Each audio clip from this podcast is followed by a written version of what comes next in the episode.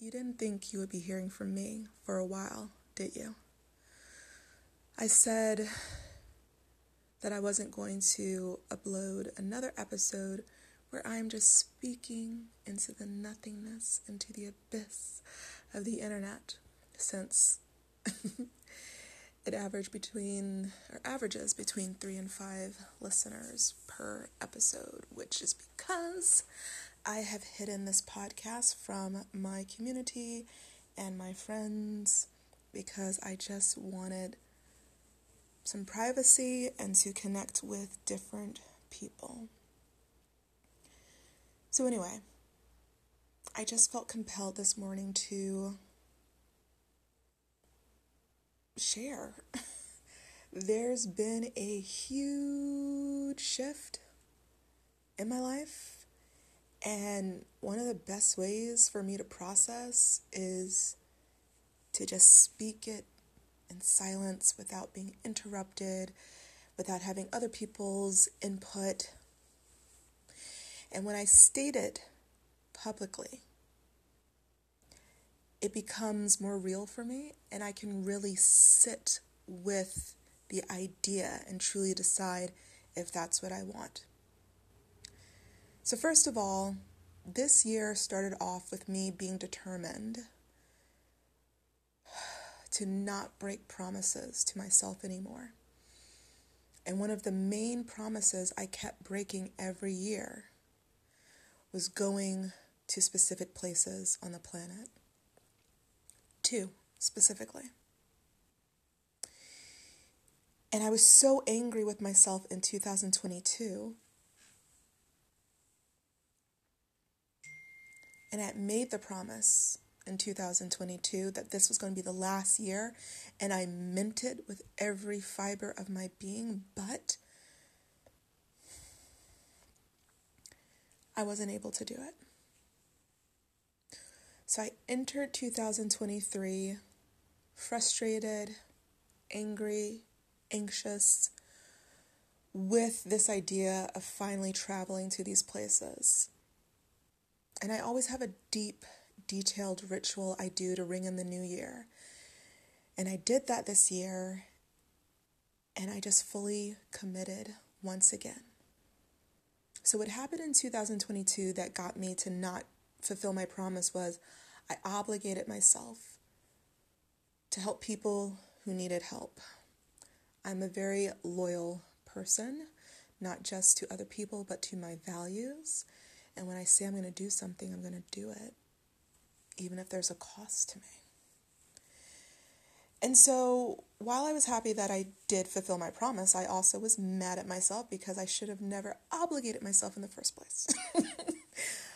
so, come 2023, this year, I looked to myself, I want to say in the eye, but it's really in the heart and I made a covenant with myself, with my heart, to never again let a year pass where I haven't gone where I want to go. And so I was like, I'm going to do it. I'm not going to let anything drive me away from going where I want to go. So one of the places is Hawaii. That is the very first place I ever remember wanting to go. Actually. It might have been Pennsylvania. Regardless, um, Hawaii has been on my heart and mind since before I was 11. And I started setting things up to be there, and I apologize for the incessant dinging in the background. It's like always when I set aside time to do this, there's some type of interruption. I'm not going to restart this recording. I'm just going to let it be what it is. So, after I made that agreement, that covenant to go to Hawaii this year, I was going to go in December or January. Um, because I was really trying to make it happen. I really wanted to go in January instead of December, but I had found somebody pre ritual before the time I did the ritual, who wanted me to move there to the Big Island in December. And after I did the ritual and I rung in the new year, I was like, I'm still not doing what I want to do. So Mauna Loa erupted in November when I was telling everyone I was going to go to Hawaii. and I said, it's the big island that I'm going to. And then when Mauna Loa erupted originally, I was like, I don't feel like I'll be able to relax. I don't feel like it'll feel safe. So it was still erupting by the start of the new year. And I had to have a come to me moment where I realized I was still lying to myself about actually honoring myself, Ugh, which is so irritating. We all do a lot of inner work and personal development and meditate. Well, maybe not all of us, but I like to think that most of us do. I know that I do. And then when I'm moving towards something, I, I feel like I've done all the work to make sure it's in complete alignment and it's holding true to the integrity of my soul. But then I realize I'm still sabotaging myself by not actually doing what I completely wanted to do. So I did not truly want to go to the Big Island first. I wanted to go to Oahu, Honolulu. And I was like, I gotta stop talking myself out of it.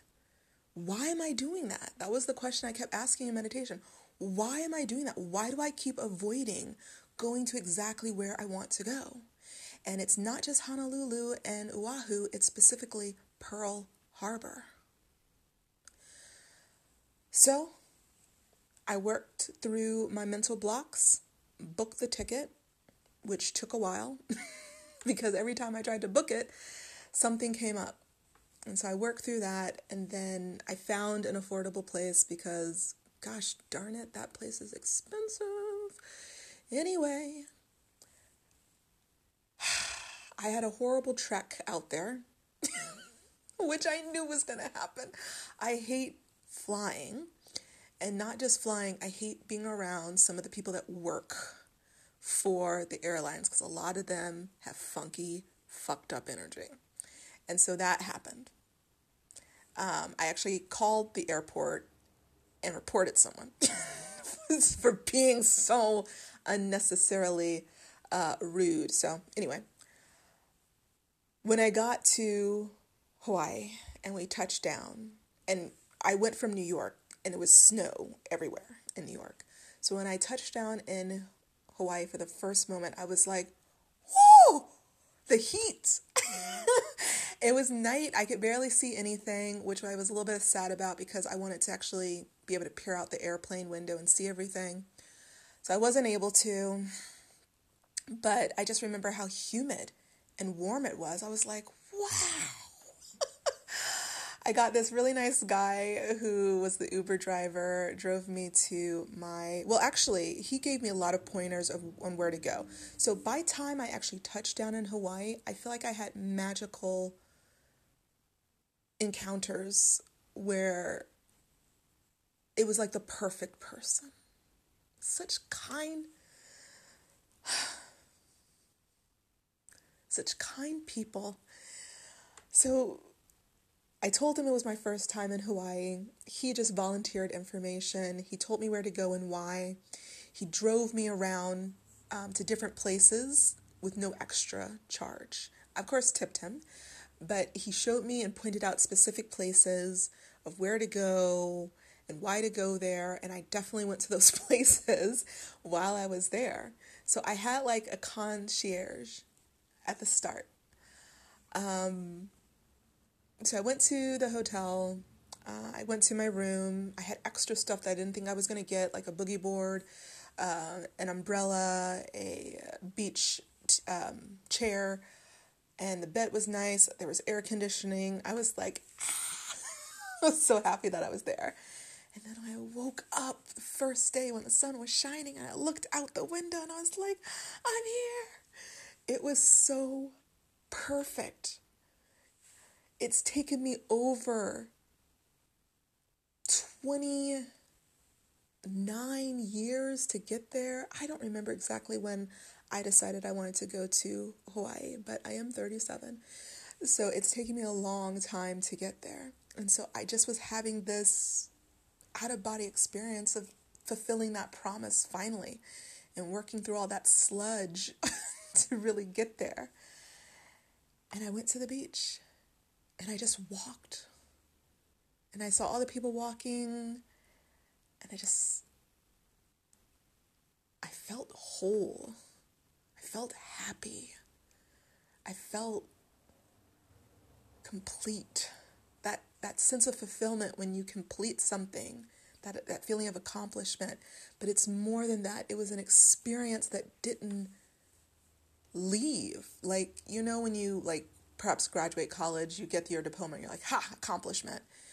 But you don't necessarily sustain that feeling for days on end and maybe even months. So basically, moment by moment by moment, I felt that sense of closure, fulfillment, satisfaction, joy, love, celebratory energy for myself. It was great. And one of the reasons I never wanted to stay in New York during the winter was because it was cold, but also I didn't want to experience myself as if we're still in the pandemic where I don't go outside and don't do anything. So I hate the cold. and when there's nothing to really force me to get out of the house, like something I'm really looking forward to, I just stay indoors. And that's what's happened because I'm still in New York. But when I was in Hawaii, I went out every single freaking fucking day and I was happy going on walks.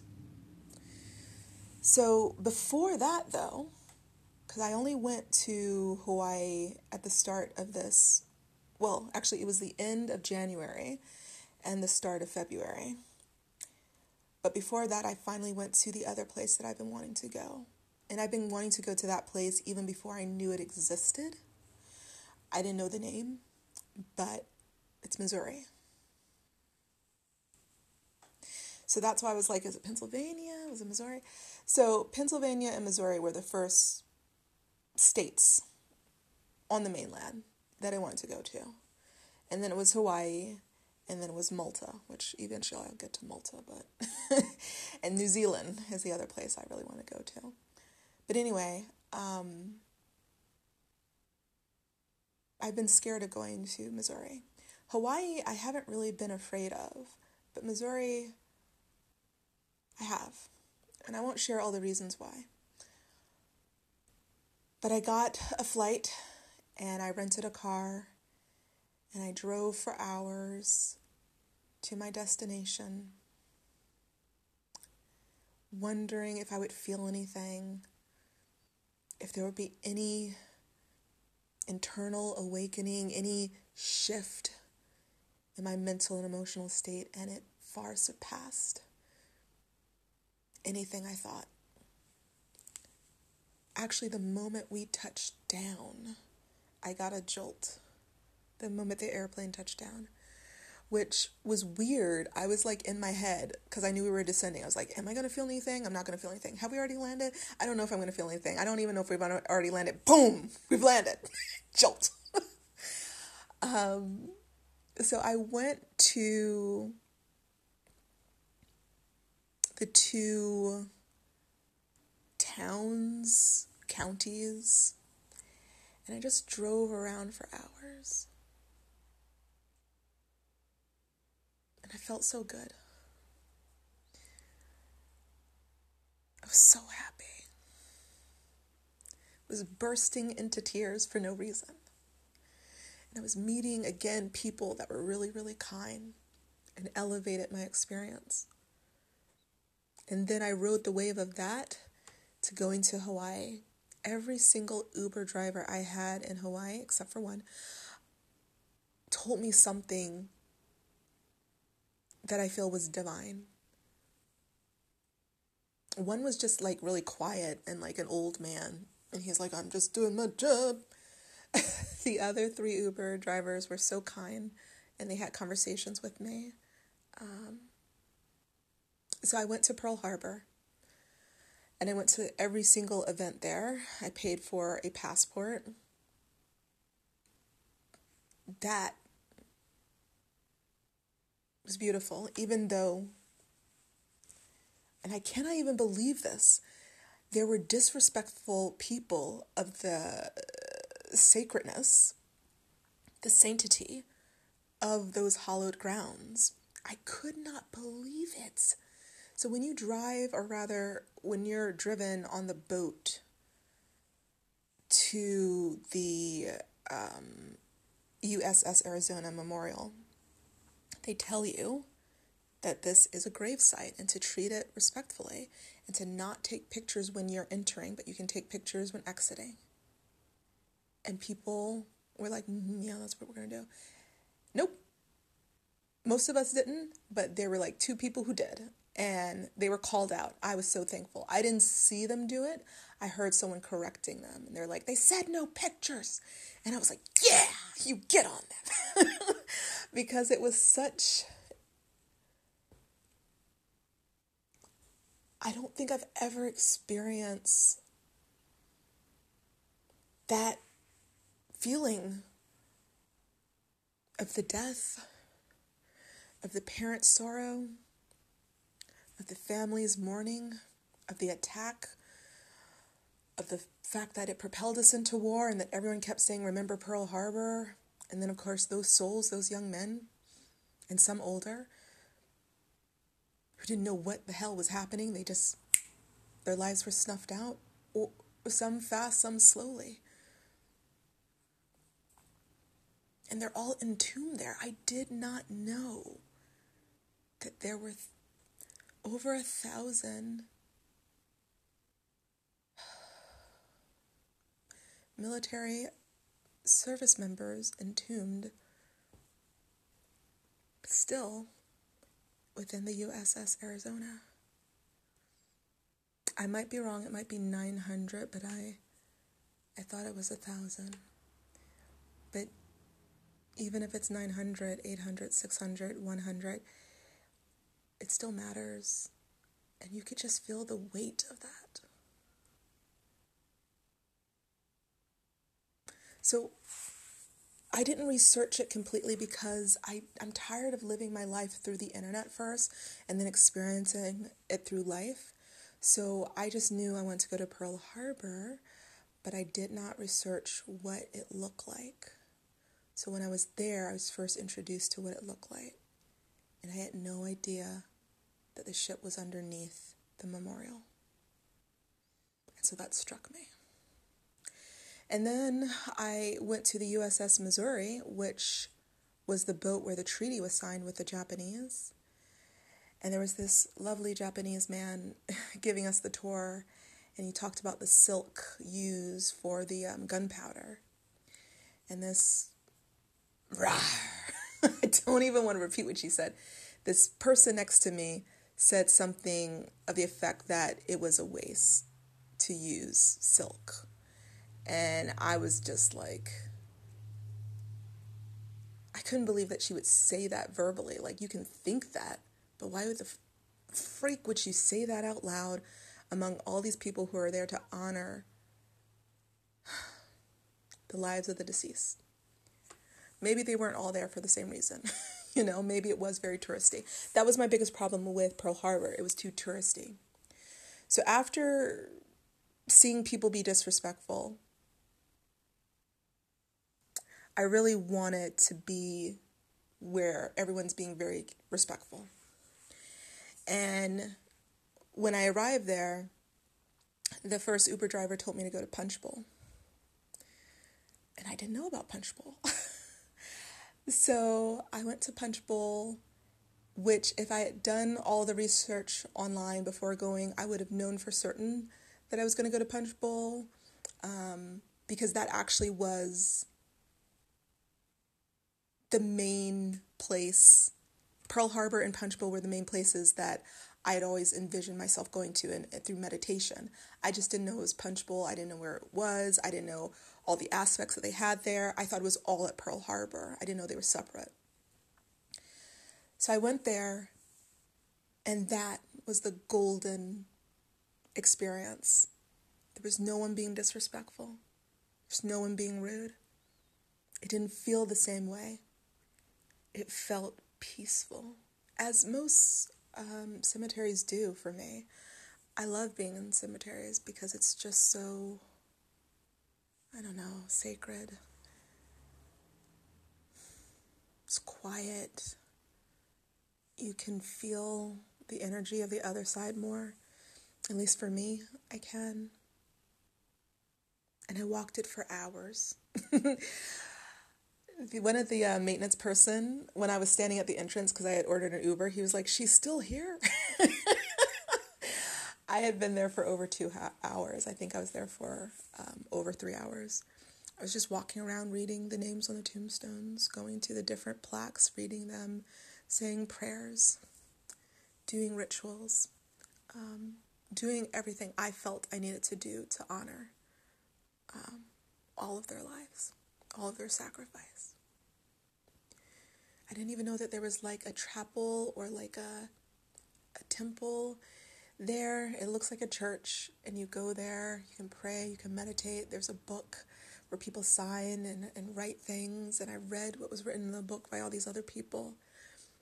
Made me bawl my eyes out because every single thing that was written there was recognition and acknowledgement of the sacrifice um, and honoring them. There was an Australian who said, had the US not joined World War II, Australia would have definitely fallen into Japanese control and we would not have the freedom that we have today. And he was thanking them. And just so many other positive words. I felt so whole there. And there was a name that I was searching for. I thought it was at the Pearl Harbor um, Memorial, but it was there. I found the name. I put flowers there. I meditated there.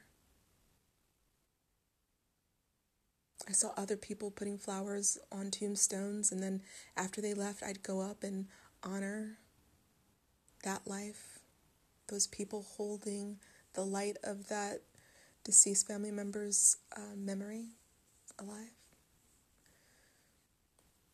It was just beautiful. I have zero complaints. And then afterwards, I went to Diamond Head, um, which was also used by the military and Diamond Head was it was rough on my body because I am out of shape, um, which I'm getting into shape now. That's why I wanted to be in Hawaii because I wanted to walk everywhere. I wanted to get in shape again. Um, I also went to the Honolulu Zoo. Um, I, I, didn't go into, but I, I went, I crossed paths with the um, Lalani. I don't say I'm. I don't think I'm saying it correctly, but um, the palace of the former queen. So I did know a little bit of history about Hawaii, but I only learned it I think in 2020 or 2021 that the U.S. government essentially stole Hawaii from the Hawaiians. That they imprisoned the queen and like forced her to sign.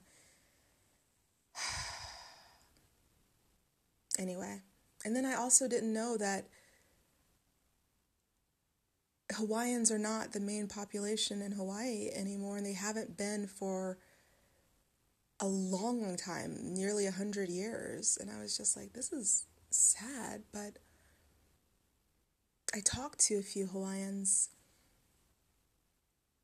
and I just loved hearing them. Like, I wanted to see Hawaiians there. Not to say that I didn't like that there were Filipinos and Japanese and Chinese people. I love uh, Asians. I always have, and I love their culture. Um, but I, I was specifically looking for Hawaiians, and um, there were two that really, three that stood out to me that I, I really, and they're all women that I really connected with and I had conversations with, and I sent blessings their way before I left. And when I came back, I was different. And I'm not sharing all the mystical experiences I had there just because sometimes things are so sacred they have to remain in silence. But when I got back, I decided to meditate and fast. After which, I got a newfound awareness about what's next for me. So I've been serving as an interfaith minister for many years, non denominational minister for many years. Um, I would say I started really in 2009. Um, well, I'd say more so 2010. And then I really fully committed between 2012 and 2013. Then I got a spiritual center in 2014. And since then, I've been, to the best of my ability, of service to the spiritual community. And then I went through other churches to get ordinations.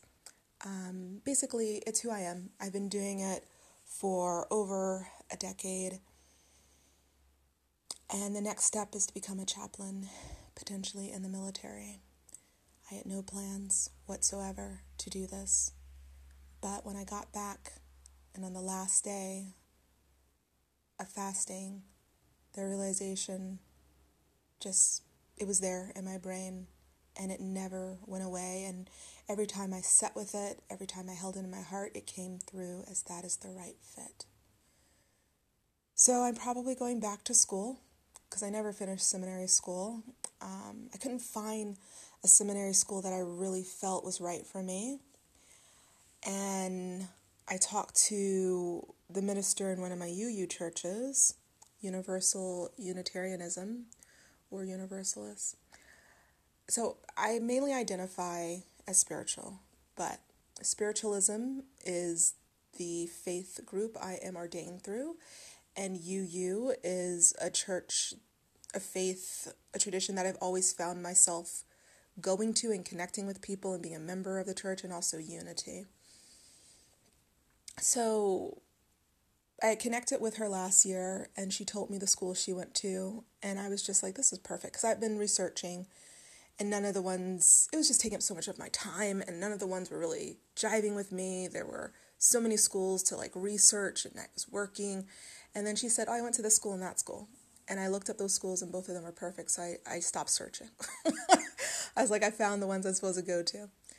Um, but then there's all this craziness about transcripts. And I found out that the high school that I graduated from is no longer here. So then I have to go through all these other hoops and loops to get the transcript, the high school transcript. Um, the easiest one was uh, one of the universities I took college courses from um, in 2004 and 5. They sent it like within two hours. Um, and then there's another trade school I went to, and they're taking a long time. And I'm just like, is this going to happen by March? Am I going to be enrolled by March? So, the only reason I'm like putting pressure on myself to do it by a certain time is because the military has an age limit and I'm right on the cusp. and I want to be a chaplain candidate. I don't want to just like wait until I'm an actual ch- uh, uh, chaplain. So this feels right in my soul. I, of course, will still be a writer. I'll still work on my stories, but for like between the two, I always tell people my writing is the most important thing to me, but it's because I've already done ministry for so long. And if God asks me, either you're going to be a writer or a minister, choose one, which one's more impost- important, it would be ministry. Um, so if I never accomplish the level of success I want with my writing, I will be okay because I connect directly with people on a regular basis. I strive to elevate their life experiences. And from my years of working with people, it seems that I have helped. I've lightened someone's load. I've motivated them. I've assisted with healing. I've offered insights. I've just been a sojourner in life so that they know that they're not alone and that someone cares. And that's all that matters. That's all that matters to me. And I just don't feel like I'd be able to serve in the next 20 years the way I want to, just doing it how I've been doing it. One of the biggest problems was I didn't have enough support. Um, it's very, very hard to find enough spiritualist organizations that are really supporting their ministers. But UU has a lot more. And so I'm going to go to a UU seminary school, most likely. I'm going to take an accelerated uh, college degree to finish my bachelor's. And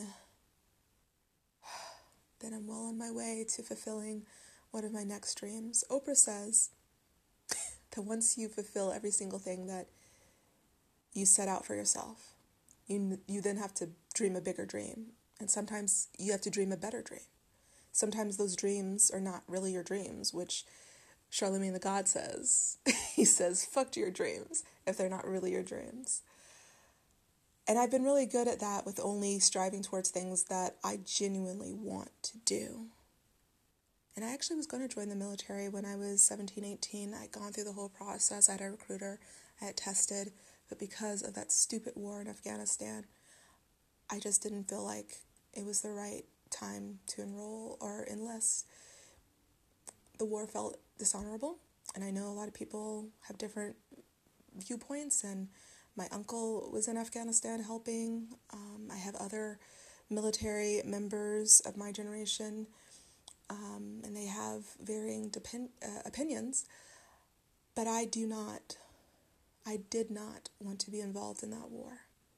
It just felt dishonorable for me to participate when I was 17 and 18. And uh, I was only 16 for a few months for two months when, actually less than two months, when um, the attack on the World Trade Centers happened. So, had that never happened, I more than likely would have joined the military, but I would have been like a soldier. And chaplaincy is so much more in alignment with me. So, we'll see what happens. I'm talking to a recruiter tonight. Um, I don't know if it's going to be the Navy, the Air Force, the Coast Guard, the National Guard, the Army. Spirit hasn't clarified that in meditation and prayer yet. But I just felt like I needed to share this. It's so big because I had no intention. And now this is the thing I know for sure that I am moving towards. Like, if something happens with my writing career, I probably will pivot and go with the writing at this point in my life because I can be a chaplain in a correctional facility, a hospital. It doesn't have to be the military. But just from being in Pearl Harbor and Punch Bowl, I just felt like, and actually seeing Navy, per, uh, not Navy, well, yes, Navy and other military personnel around, it just felt like, ah, that's what I'm supposed to be a part of. And also, when I was in Hawaii, I got these new stories that I'm writing. There's a new story called Pearl of the Brave, and I'm writing that as a screenplay, and that would not have happened had I not gone to Hawaii. And had I gone to Hawaii anytime sooner, I don't think I would have been in the right frame of mind to like have that dream and write the screenplay. So it kind of just feels like everything is happening perfectly and in divine timing. If I can be a chaplain and a writer and a mother for the rest of my life, then it's been a good life. And I wish the same clarity of mind and the motivation and courage to move towards your goals that I have and, and beyond. Blessings to all of you.